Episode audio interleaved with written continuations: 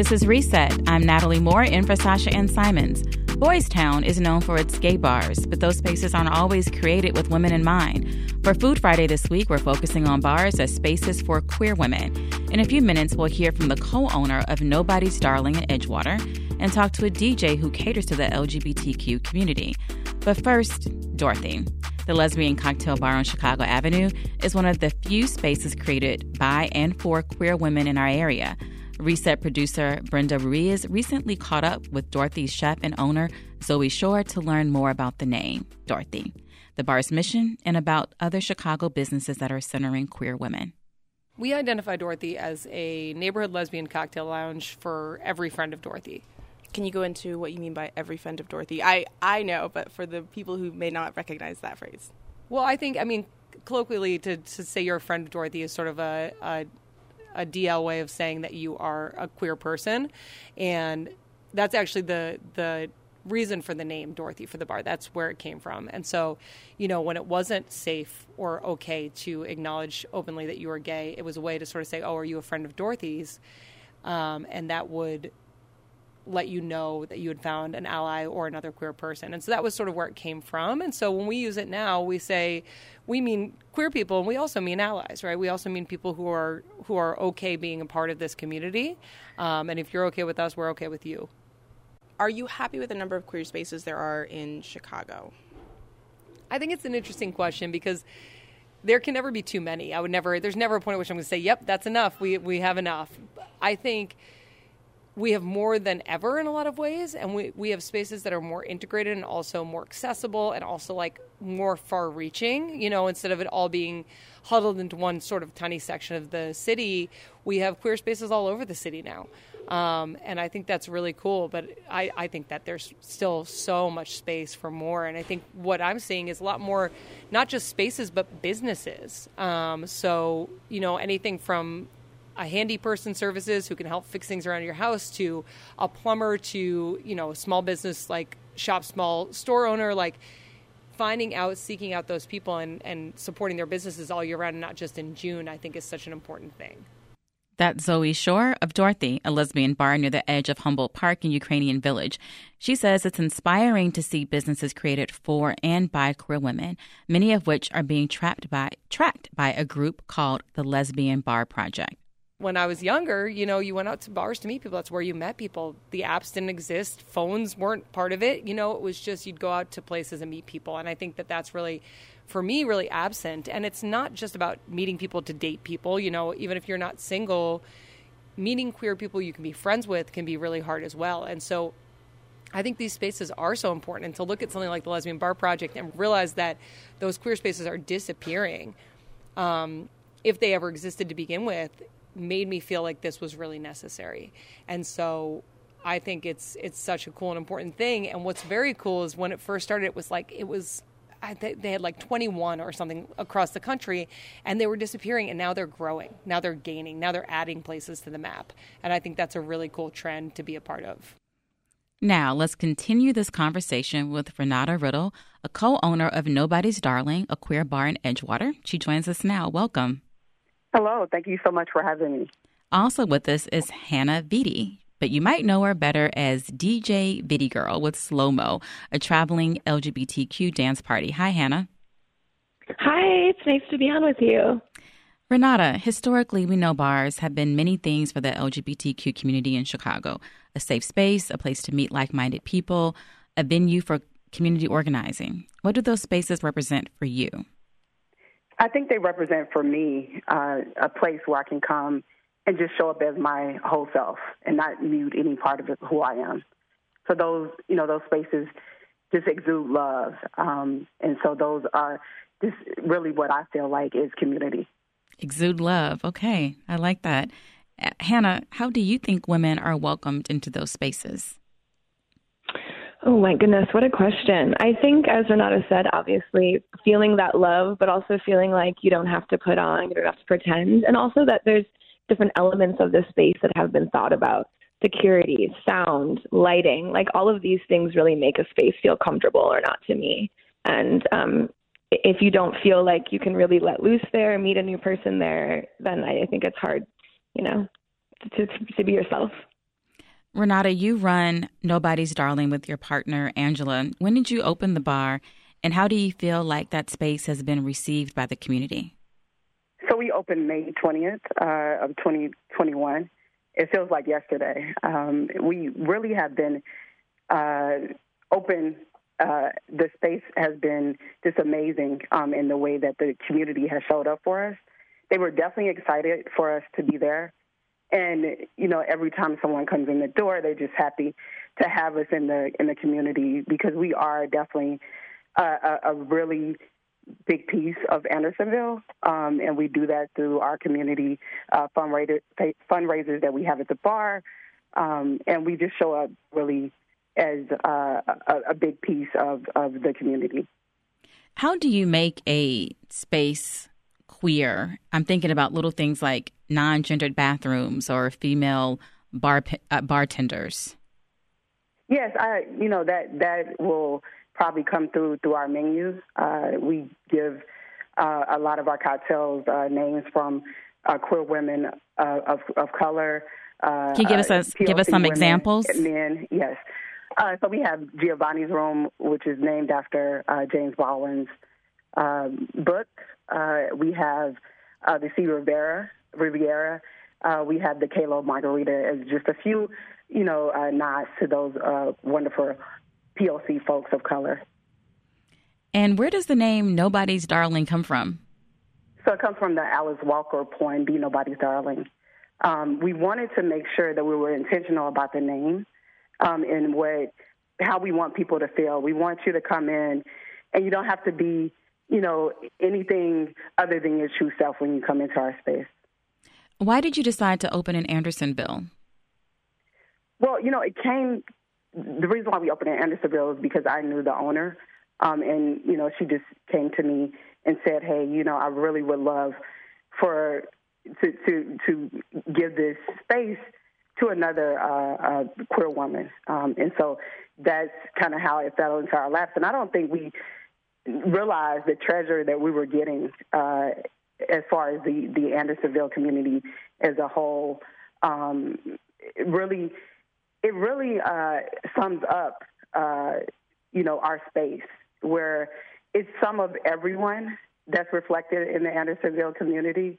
Um, you can see that when you come to our bar. It's some of, you know, all different nationalities, uh, queer, straight. Uh, it just really represents uh, Andersonville really well.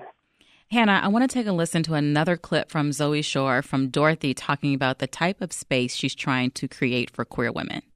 Somebody recently asked me, what's the difference between a queer bar and a lesbian bar? And somebody who was there with us said, the clientele. And it was kind of like tongue in cheek about it. And I think that that's true to a certain degree, but I also think it's about access and intention, right? We really want to be there for our entire queer community, but as you just pointed out, there are a lot of queer bars and there are not a lot of lesbian bars. And I think, you know, the example I gave to these people I was talking to was like, as a Jew, I feel comfortable in secular spaces. I feel comfortable in a church if I should be in one. Um, as a queer person, I feel comfortable in straight spaces. But there's something really special about being part of your community, about going to temple, about going to a queer bar, about going to a lesbian bar, about knowing that somebody designed this space with you in mind, not excluding you but saying okay fine you can come in i guess and that's what i think we're really trying to do here is we want everyone to feel comfortable and we really did design it for our entire queer community and our neighborhood our neighbors um, but we want lesbians to feel like they have a space and, and that this is it.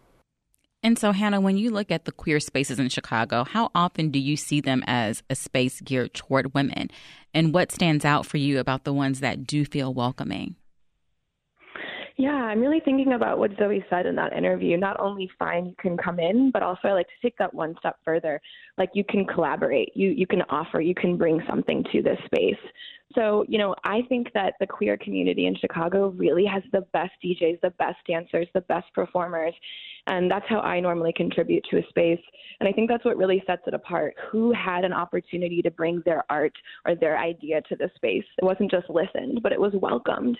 And um, that's that sets the tone for everyone who comes to the space. It's it's not only you're allowed in here, but it's like we want you to also contribute to it. And I think that's what's made the queer parties that I'm part of the most successful. They change, they're um, fluid based on, you know, what what the event needs and, and the patrons need. And I think that's really kind of what queer is at its best, right? It's it's this molding, it's this constantly changing um, term based on who showed up that day and what they have to offer. This is Reset. I'm Natalie Moore in for Sasha Ann Simons. We're talking about the importance of queer spaces with Renauda Riddle, a co owner of Nobody's Darling, a queer bar in Edgewater, and Hannah Viti. She's a DJ for Slow Mo, a traveling LGBTQ dance party. Like Zoe mentioned, there are very few specifically lesbian bars in the United States. She mentioned the Lesbian Bar Project, which is a project highlighting the dwindling number of lesbian bars in the U.S. 200 in 1980 to 21 at the start of the pandemic. And they didn't list one in Chicago when the project started. Renauda, what do you think of that? Are there enough lesbian focused spaces in Chicago? No, they're not. Um, and but we continue to add more uh, to that list, and we're happy and excited that we have other uh, folks have really thought about, hey, maybe I do need to uh, when I'm opening up my bar, I may want to focus on this uh, population. So we're definitely excited about that. Um, but we definitely always need more spaces that reflect who we are. Hannah, these spaces are not without their own issues. I'm thinking of TERF culture that has popped up in some lesbian centered spaces. Can you tell us about what TERF what TERF means? Yeah, that stands for trans exclusionary feminist. So I think TERF is one example. There's just all of these, you know, just like life that we see now, these barriers to entry, whether it's white supremacy, whether it's transphobia, whether it's racism. Um, but you know, a lot of these spaces traditionally were rooted in this is for this part of the queer cult community or this part of the LGBTQ community. Um, you can see that in Boys Town, right? Like certain spots really being for the boys. And I think that you're we've seen that these are the places that ultimately are not as successful now. One thing about Nobody's Darling that Renauda brought up, I mean, it it feels like it's true. You could see any type of person there, and um, it doesn't feel like it's just for one. So I think those spaces that really were rooted in transphobia or um, misogyny, like they're not as successful. We want more from the culture. We want more from our, our you know community, and the places that do that, the parties that center that, I think are way more successful, way more joyful. Renauda, how do you see queer women of color fitting into those spaces? Do you think they've always been welcome with open arms?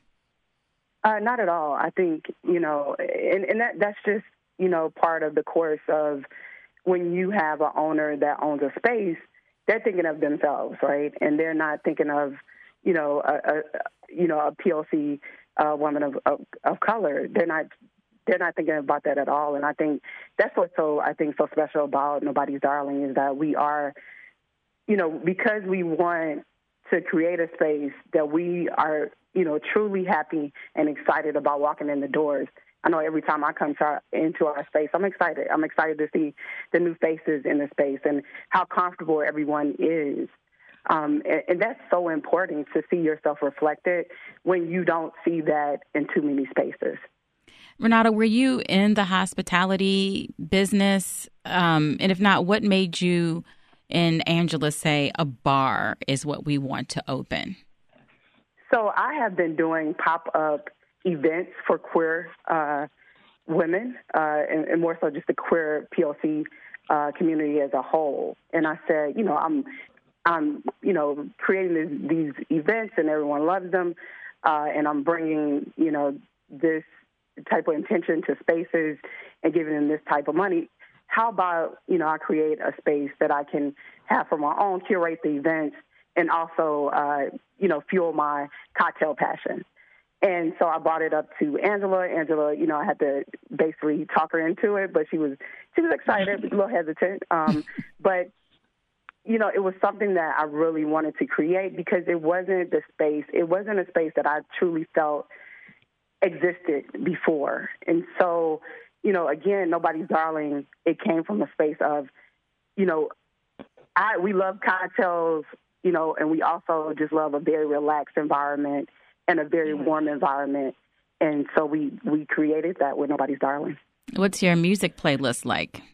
Oh my goodness, R and B, house, uh, top top forty uh, it's some of everything, and we have we have a system where you can request the song. So when you come in the space, you can kind of create the environment you want, the music you want. So we have some of uh, you know all genres uh, I know uh, Hannah's going to be spinning. I think the the first of, of September, so definitely uh, uh, make sure you look out for that. We're going to have that on Instagram and our Facebook and our website. So definitely look out for that. I'm excited about it because I love when uh, Hannah spins. So, do you have a date yet? Is it the seventh? I think with Lori Branch. I'm not sure. Of course, the seventh. yeah, I think it's September the seventh on a Wednesday. Yeah. Okay. Uh, so yeah, Hannah will be spinning. Uh, Laura yeah. Branch uh, birthday bash will be there. So we, I'm definitely excited about that. All right, September 7th, Nobody's Darling up in Edgewater. We've been talking to Renauda Riddle, who's co owner of Nobody's Darling, and Hannah Viti, a DJ with Slow Mo. Thank you both for joining us. Thanks for listening. I'm Sasha Ann Simons. We've got more for you on the podcast, WBEZ's Reset, wherever you listen.